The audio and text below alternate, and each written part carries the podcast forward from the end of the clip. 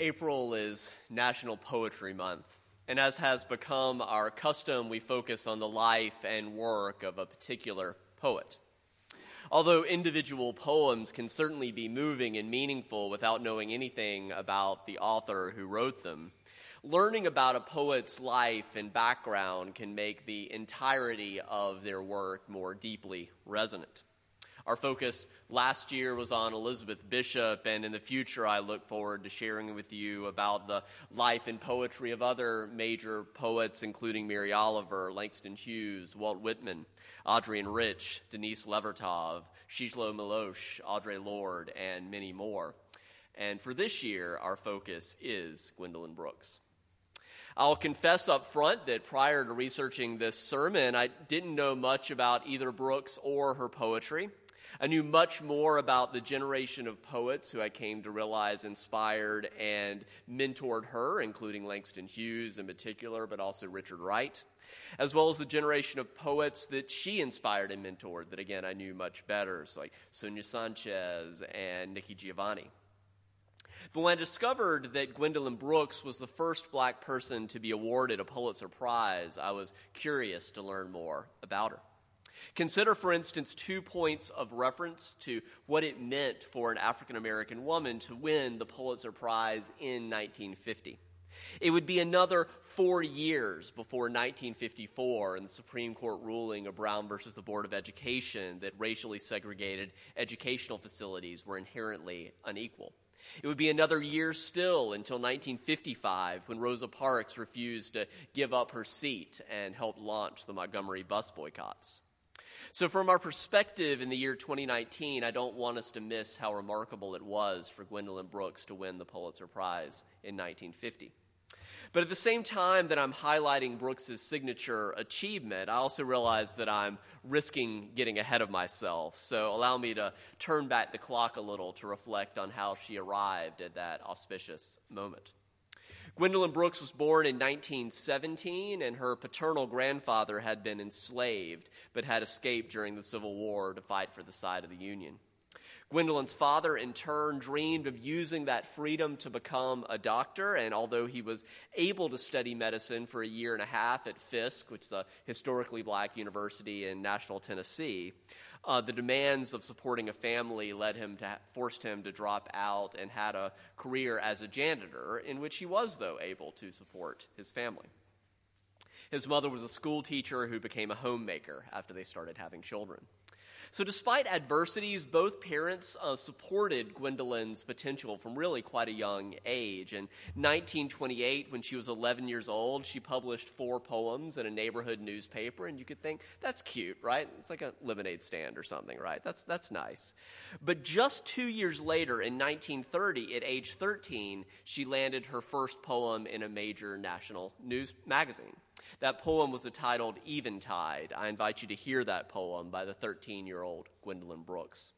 She wrote, "When the sun sinks behind the mountains, and the sky is besprinkled with color, and the neighboring brook is peacefully still, with a gentle, silent ripple now and then, when the flowers send forth sweet odors, and the grass is commonly green, and the air is tranquilly sweet, and the children flock to their mother's sides. Then worry flees and comfort presides, for all know it is welcoming evening." If you know additionally that Brooks was raised in the extremely urban environment of the South Side of Chicago, this poem becomes even more impressive. It shows both the power of her imagination as well as the variety of environment she was exposing herself to through her extensive reading regimen, equaled only by her extensive writing regimen. Because I don't want to give the impression that she wrote just a handful of poems, most of which were published. The opposite was the case. Rather, her success as a poet was deeply connected to her commitment to writing poetry. She wrote a poem a day from the time she was eleven, sometimes two or three.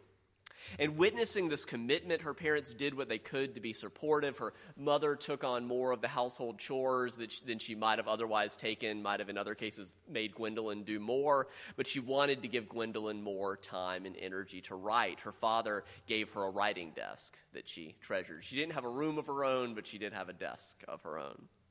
From that desk, she set her sights on publishing in the Chicago Defender, the most popular newspaper at the time that was focusing on African-American life. And her first poem to appear on those pages was titled To the Hinderer, and is often interpreted as about the early racism that she encountered. She wrote, "Oh, who shall force the brave and brilliant down? There is no descent for him who treads the stars. What else shall he care for mortal hate or frown? He shall not care. His bright soul knows no bars. Take his weak frame and twist it to your will. Strive to discourage and make him fall. Oh, make him suffer, cause his tears. But still shall not his spirit rise and vanquish all." I can almost hear the Maya Angelou there, and still we rise in that. What things the power buried in the skies of man's attempt to bruise and hinder man? What pity has that force for our poor cries when crude destruction is our foremost plan? I think you can also hear in there, the, she read a lot of the Romans and Greeks of Virgil and Homer and Shakespeare. You can hear that classical influence in her early poetry. And while it's impressive that she published that poem in nineteen thirty-four at the age of seventeen in a national newspaper, it's even more impressive that over the next four years, she published seventy-five more poems in the Chicago Defender. Uh, Gwendolyn was often so single-mindedly focused on her craft that her parents would actually grow concerned, like maybe you're working a little too hard as a young woman. Uh, her mother would sometimes tell the story of the time she tried to get Gwendolyn to take a break by telling her, there's a big fire down the street. I mean, there, there really was a big fire. And she assumed that, as most young people would, that Gwendolyn would leap up and go see this spectacle, even if it's sad. Instead, Gwendolyn was just writing. And when she heard there was a fire, she said, yes, and kept writing. Another interesting story not too many years later is how at the age of twenty-one she met her future husband at an N double A C P Youth Council meeting. She had heard that a young man about her same age who attended the N double A C P Youth Council was also a poet, and she mentioned her interest in him when she saw him come in the room to a mutual friend of, oh, I want to meet that guy, to which her somewhat audacious friend immediately yelled across the room, hey boy, this girl wants to meet you. It worked. Uh, the bold matchmaking was effective, and after dating for a year, Henry and Gwendolyn were married. Their son was born another year later in nineteen forty, and a few years later, they had a daughter as well. Now, Brooks had always wanted to have children, but I should be honest as well that it really was a struggle for her as well to balance motherhood and taking care of her own house where her mother wasn't there to help her and to keep her commitment to writing. And in nineteen forty-five, she published her first book of poetry. It was titled A Street in Bronzeville. That was the name of the neighborhood in the south side of Chicago where she had lived since age four. She used to say, if you want a poem, just look out the window. And an example um, of that is the first poem in that first collection. It was titled The Old Marrieds, and it was about an old married couple that she'd happened to look in and see in their window. It goes like this. But in the crowding darkness, not a word did they say. Though the pretty-coated bird had piped so lightly all day, and he had seen the lovers in the little side streets, and she had heard the morning stories clogged with sweets. It was midnight. It was a time for loving. It was May. But in the crowded darkness, not a word did they say. Those old marrieds, right? Notice the first word of this book of poems is but. She's starting in the middle of things, reflecting this partial view of, of that she would see of people's lives, these little vignettes that she would glimpse on various occasions. Five years later, in nineteen fifty, she was awarded the Pulitzer Prize for her second book of poetry, Annie Allen. And with her usual blend of pragmatism and candor, she was honest about how she heard the news. She said, It came at a time my husband and I were having financial problems and our lights were out. Uh, but the phone still rang, and a columnist from the Sun-Times called and was asking me, "Do you know that you have won the Pulitzer Prize?" She didn't know. And she said, "I felt at once different and the same." Her lights were still out, right? Becoming the first black person to be awarded a Pulitzer Prize in any genre meant that suddenly she had grown up reading the poetry, for example, of T S. Eliot, and suddenly she was hearing that he was reading her. He and many other famous poets were reading her poetry. And in the wake of this achievement, the Chicago Defender listed her in a group of outstanding African Americans, along with Ralph Bunche, the Nobel Peace Prize winner, Jackie Robinson, the first African American to play Major League Baseball, Althea Gibson, who broke the color barrier in tennis, Thurgood Marshall, not yet on the Supreme Court, but at that time famous for having been the lawyer that argued uh, Brown versus the Board of Education to the Supreme Court. Amidst this success, it is notable that when accepting her prize, she didn't do as many people do, which is write a speech. She instead recognized what had gotten her there and read a selection of her poetry. She had in mind advice her aunt had given her years before that poets poet. I should add that Brooks was known to be a superb reader of her poetry, and I'd recommend listening to her reader. Uh, if you Google, um, you can uh, click on video. You can hear a um, hear her reading. Di, is everything all right? No. Okay. What's up? Um, someone with the dog in the car is very similar. Okay. So there's a dog in the car. So if anybody has, uh, they may want to check on that. So check in the office as well if you can. Thanks. Um. Not long after winning the Pulitzer Prize, Brooks published an essay addressing what it meant from her perspective to write as an African-American woman in the United States in ways that presaged the Black Lives Matter movement. She said, "Every black poet has something to say. Simply because they are black, they cannot escape having important things to say. Their mere body, for that matter, is an eloquence. Their quiet walk down the street is a speech to the people, is a rebuke, is a plea, is a school. But no real artist," she continued, "is going to be content offering raw materials. The black poet's most urgent duty at present is to polish their technique, their way of presenting, their truths and beauties, that these may be more insinuating and therefore overwhelming." That's what she was going for. And in her next major book of poetry, published in nineteen sixty, we see Brooks continuing to use her platform to reflect and refract aspects of um, African-American life.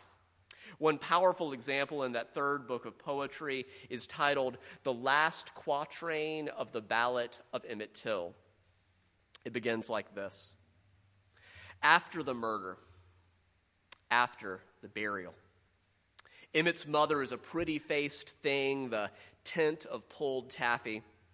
She sits in a red room, drinking black coffee. She kisses her killed boy, and she is sorry. Chaos in windy graves through a red prairie."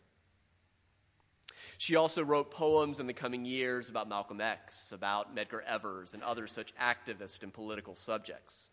I should add that in nineteen sixty-seven, she reached what became for her a turning point. She was attending a writers' conference at Fisk University, that historically black institution where her father years earlier had all too briefly studied medicine. And the upcoming generation of black artists inspired her to more fully embrace the African-American aspects of her identity. She left Harper and Row in the wake of that conference, her longtime mainstream, mostly white publisher, and for the rest of her life only published with black-owned presses in order to economically support black businesses. She began wearing her hair in an afro, and her previously dense poetic style loosened up and became more natural as well. In nineteen seventy-two, looking back at the early years of this shift, she wrote, "I who have gone the gamut from an almost angry rejection of my dark skin by some of my brainwashed brothers and sisters, I have gone to a surprised queenhood of the new black sun. I am qualified to enter at least the kindergarten of a new consciousness now, new consciousness, and to trudge toward progress." And she did continue to grow and develop throughout her life. In nineteen sixty-eight, she succeeded um, Carl Sandburg as the poet laureate of the state of Illinois. And she wrote a poem titled Aurora on the occasion of the inauguration of a new governor of that state. As I read it, I think you'll hear that looser style that she came to write in kind of the second phase of her career. I should also note that when she first became poet laureate and learned that it was not a paid position, she said, "Then I may or may not write any poems as poet laureate." Uh, but she did, and this is one um, of the more remarkable.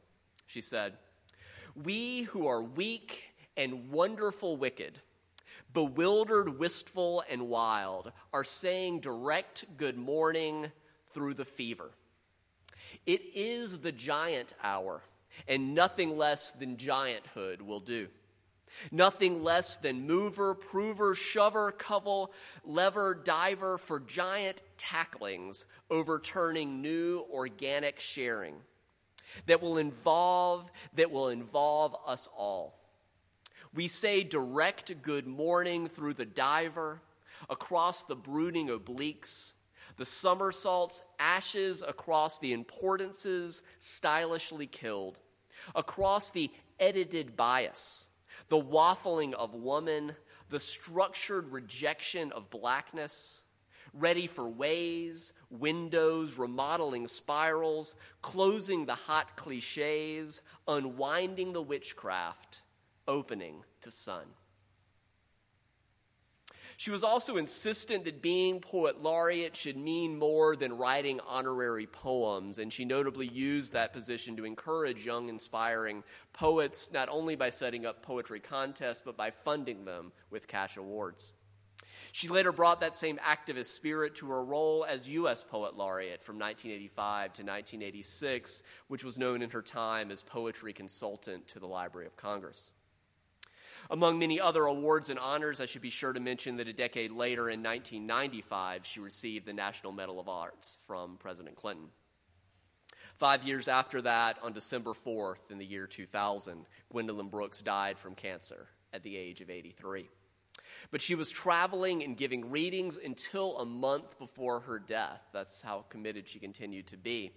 And even at the end, in her hospital bed, when she died, she was holding a pen in her hand, ready to write until the last.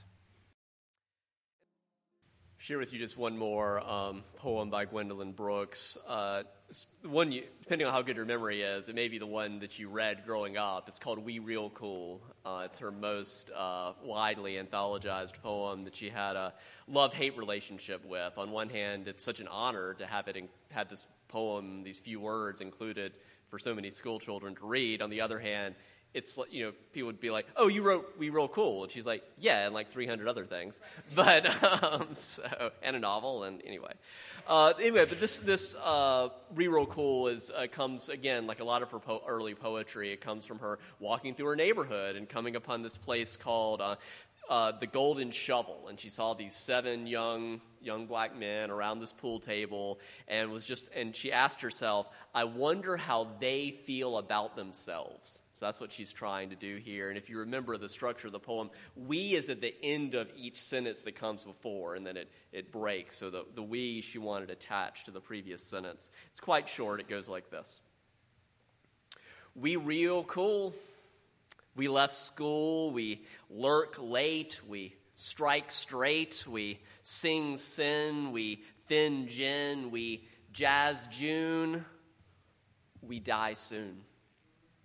Because that's something also she saw far too often on the south side of Chicago, including to today. She also said um, famously that a lot of people interpreted that jazz June as about sex. And she said, "I actually really just meant it about music," like, like Danielle was playing. But she's like, "It can be about sex." She said, "That's fine."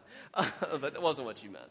Two other quick things. Um, one is uh, Nikki Giovanni, the wonderful contemporary poet that was inspired and mentored by uh, Gwendolyn Brooks, uh, tells of a time, I believe this was in the seventies, that she went to Chicago and was invited to have dinner with Gwendolyn at in her home.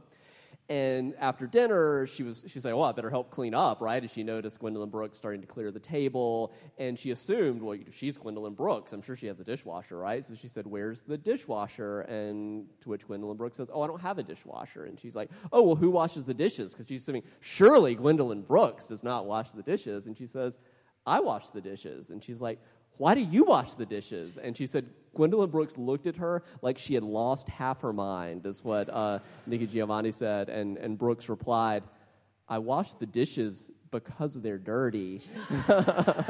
So, but she said, and, and Nikki Giovanni said, but she'll never forget this either. She said, "But I don't dry them. It turns out they dry themselves."